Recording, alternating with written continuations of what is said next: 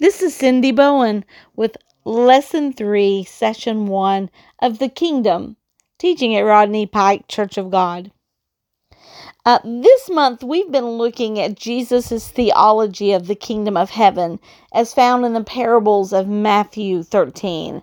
And what we have found in the first two parables that make up the triad that we're looking at is that even though the kingdom is coming, Jesus really is coming to, to rule and reign on the earth.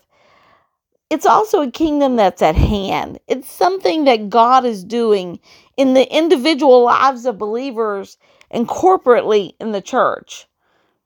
Putting these parables back to back, I see in these red words a portrait of the kingdom expressed in our relationship with God. Matthew 13, starting in verse 44 and following. Again, the kingdom of heaven is likened to a treasure hid in a field, the which when a man has found, he hides, and for joy thereof he goes and sells all that he has, and he buys that field. And again, the kingdom of heaven is likened to a merchantman seeking goodly pearls, who, when he had found one pearl of great price, went and sold all that he had he bought it. And this relationship with God is mutual. The kingdom is the treasure in the field. I found the treasure in the field, the treasure of knowing God. And that's worth more than any other thing I could ever desire or pursue in my life. I want to know Him. I'm absolutely captivated by God. Hebrews 12 and 29 says, Our God's a consuming fire. How could we not be captivated by him? The uh, prophet Ezekiel says he looks like fire from the waist down and fire enclosed in amber from the waist up. The uh, prophet Isaiah said he's high and lifted up, and, and just the fringes of his robe more than fills the temple, the religious box that he was putting God in. Uh, the apostle John says that he's like a jasper and sardius stone, shining like a jewel stone. What's not to be captivated? He's God. And a God like this, a brief encounter would never suffice. This heart was made to love, worship, and fellowship with God. So he is my treasure in the field. I would gladly sell all if it means I get him. But on his side of the relationship, the Lord gave himself to purchase us.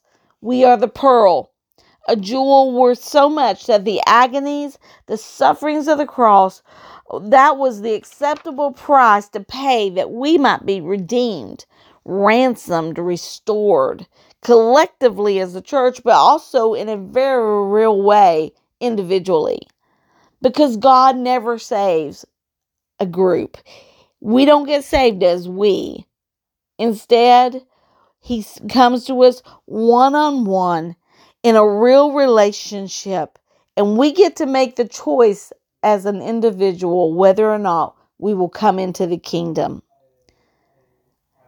So, in these two parables, the hidden treasure and the merchant man, the kingdom comes down to this it's a love story.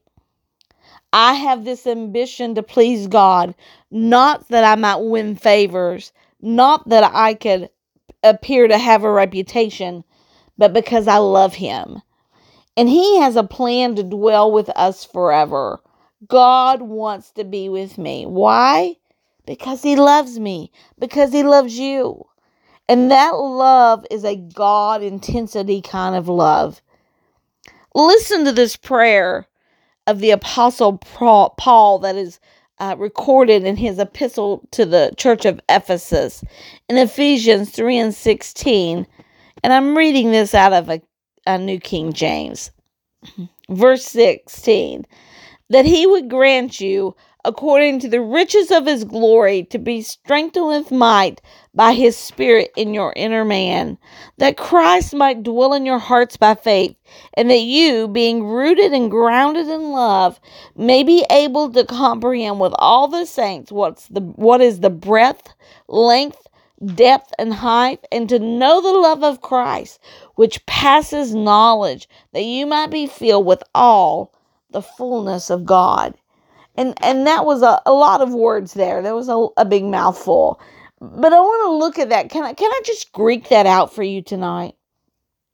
Paul prayed that god would grant the believers according to the riches his riches and of his glory his splendor his brightness his majesty that they would be strengthened with might by his spirit in the inner man or empowered with the mighty, wondrous, miracle power of God inside of us.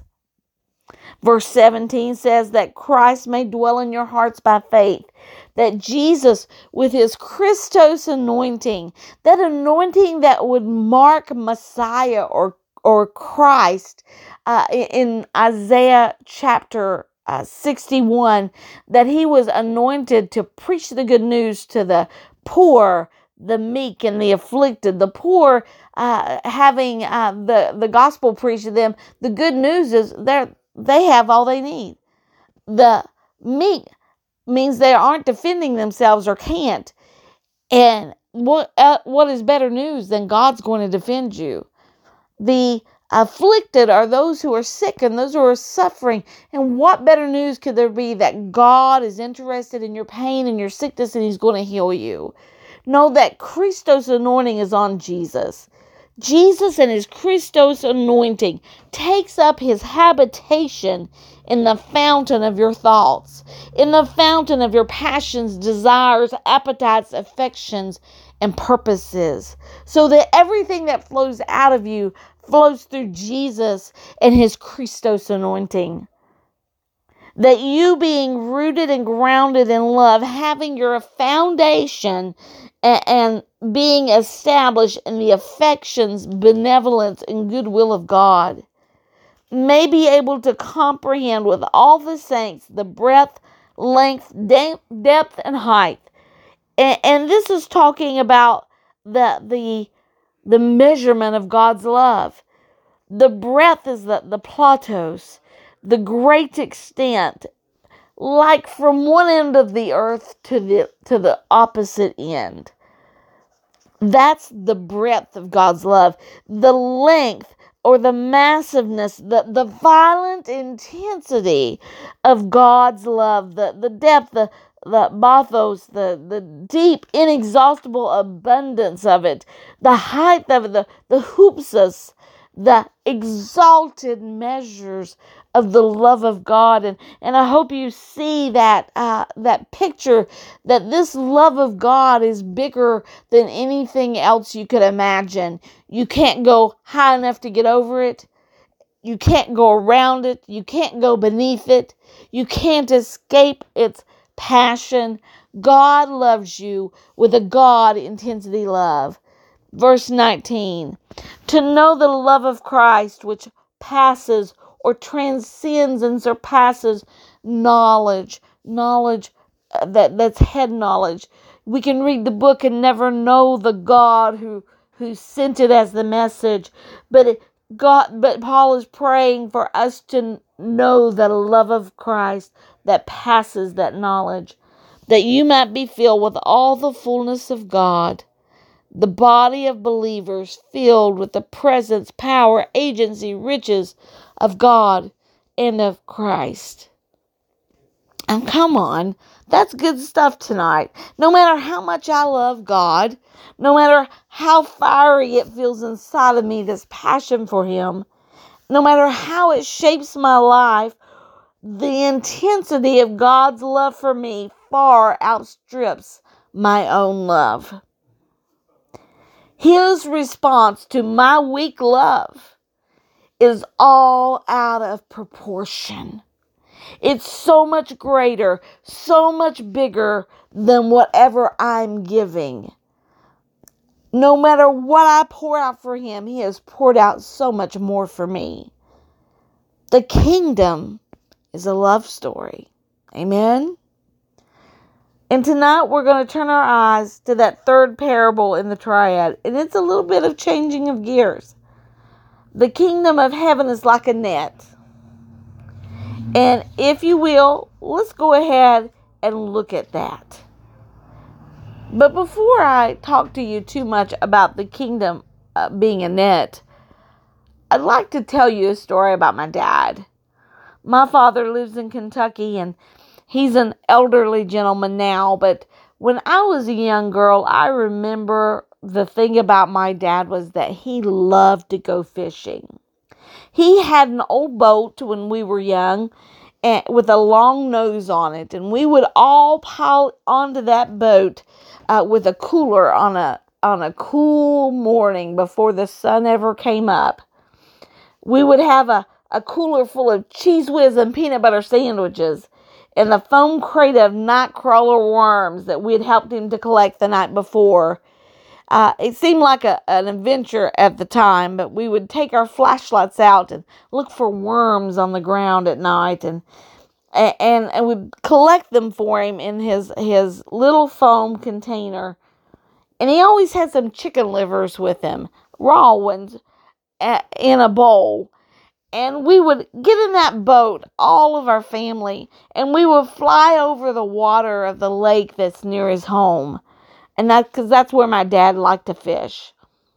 And my dad always knew just where he wanted to go in that boat. To me, the water all looked the same, but he had a plan. He would fix, fire up his outboard motor and take us to one place or another on the lake, the place that he had his eye on. And he'd use his trolling motor to get closer and closer to the shore and then he would drop the boat's little anchor so we wouldn't drift back out into the middle of the water.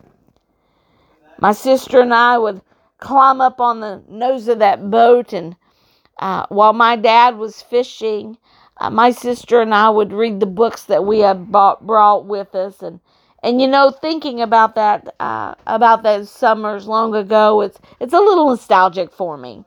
I can almost uh, smell the the the water from the lake and feel the the boat rocking on the waves. But my dad always seemed to know just where to anchor the boat so that he would that he would get fish that would bite. And he knew what kind of bait he was going to use to get the fish he was after. He was a, a fisherman that had a strategy. He wasn't just throwing whatever bait he had. He had, uh, he knew what the fish wanted. He had night crawlers that we had talked about. He had the chicken livers in his bowl. He had bow, uh, little dough balls where he had he had made a ball out of a piece of sandwich bread and and he had a tackle box that to these this little girl's eyes looked like a treasure chest just full of glittering toys, though they were really hooks. And, and the thing is that, that my dad knew that to get the fish he wanted, he had to use the right kind of lure or the right kind of bait. When my dad was fishing and he got a fish on the line, he would start reeling it in. And, and the fish always put up a good fight. It was always a struggle between my dad and the fish. Would he get it in before it got away? And and when he had reeled it up to the side of the boat, and he realized that uh, he was he was going to risk losing the fish if he pulled it out of the water. He had this little aluminum framed net that he would use to scoop up the fish. Now, when he scooped up that fish, if it was a little fish, uh, didn't measure up to the to the limit for the day, over the side it would go. Or sometimes he would he would see it was a catfish or a little bluegill fish, and not the the largemouth bass he was after. So over the side of the boat it would go. Uh, but if it was that bass, he had a live well in that boat where it would stay until we went home. And the net that my dad used was just fine for him, the little fisherman in the boat. You see, my dad was just enjoying his weekend. He was off work and he was having fun. Maybe we would eat fish for dinner that day. Or maybe he would take it to the taxidermist if if the bass was large enough. He has a couple of those on his wall, and I remember him catching them. But he wasn't trying to start up a fishing business up. He wasn't trying to, to make a commercial haul with his little bitty pole and his little bitty net. No, the net was not the kind that a commercial fisherman crew would take out into the Atlantic. Those boats go out to deep waters. And they let down nets that are far bigger and far heavier than my daddy's little net and probably my daddy's whole little boat. And when they pull that net back into the boat after lowering it into the water, those boats will catch hundreds of tons of fish every day. And even though they may be after a specific kind of fish, like a bluefin tuna or a cod, the net catches everything in the water. And sometimes that ends up being fish that are not good for eating, things that are bony or are not as tasty. And sometimes it's things like dolphins and sea turtles. And when I was looking all this information up on the internet, I found websites with lots of angry people about this practice. But you understand the picture I'm trying to give you that the net that these fishermen use, the net is huge and it catches anything in its path. And that's the kind of net we're going to talk about tonight. Let's turn again to Matthew 13 and start in verse 47. Again, the kingdom of heaven is like a dragnet that was cast into the sea and gathered some of every kind. And when it was full, they drew to shore and they sat down, and they gathered the good into vessels, but they threw the bad away. The people listening to Jesus that day knew about fishing. They lived near the Mediterranean Sea they were near the Galilean Sea, and much of min- Jesus' ministry was in the land of Galilee. A- at least four members of his inner circle, Peter, Andrew, James, and John, were fishermen by trade. They knew how to handle a net. They knew what it would take to run a fishing business, pulling in all kinds of fish, the both the the kind people would buy and the people the kind people really wouldn't want. They understood a fishing net. But Jesus wasn't talking about their business model. he was talking about the kingdom of heaven. It is a relationship between the believer and God. But He is bigger than they have understood. And God's plans are always bigger than we imagine. God wasn't just after Jewish believers. God is interested in the salvation of everyone, everywhere, in all of time. His net is spread for the whole wide world. You know the verse, John 3:16. For God so loved the world that he gave his only begotten son, that whosoever believes in him should not perish, but have everlasting life. Verse 17 For God did not send his Son into the world to condemn the world, but that the world through him might be saved.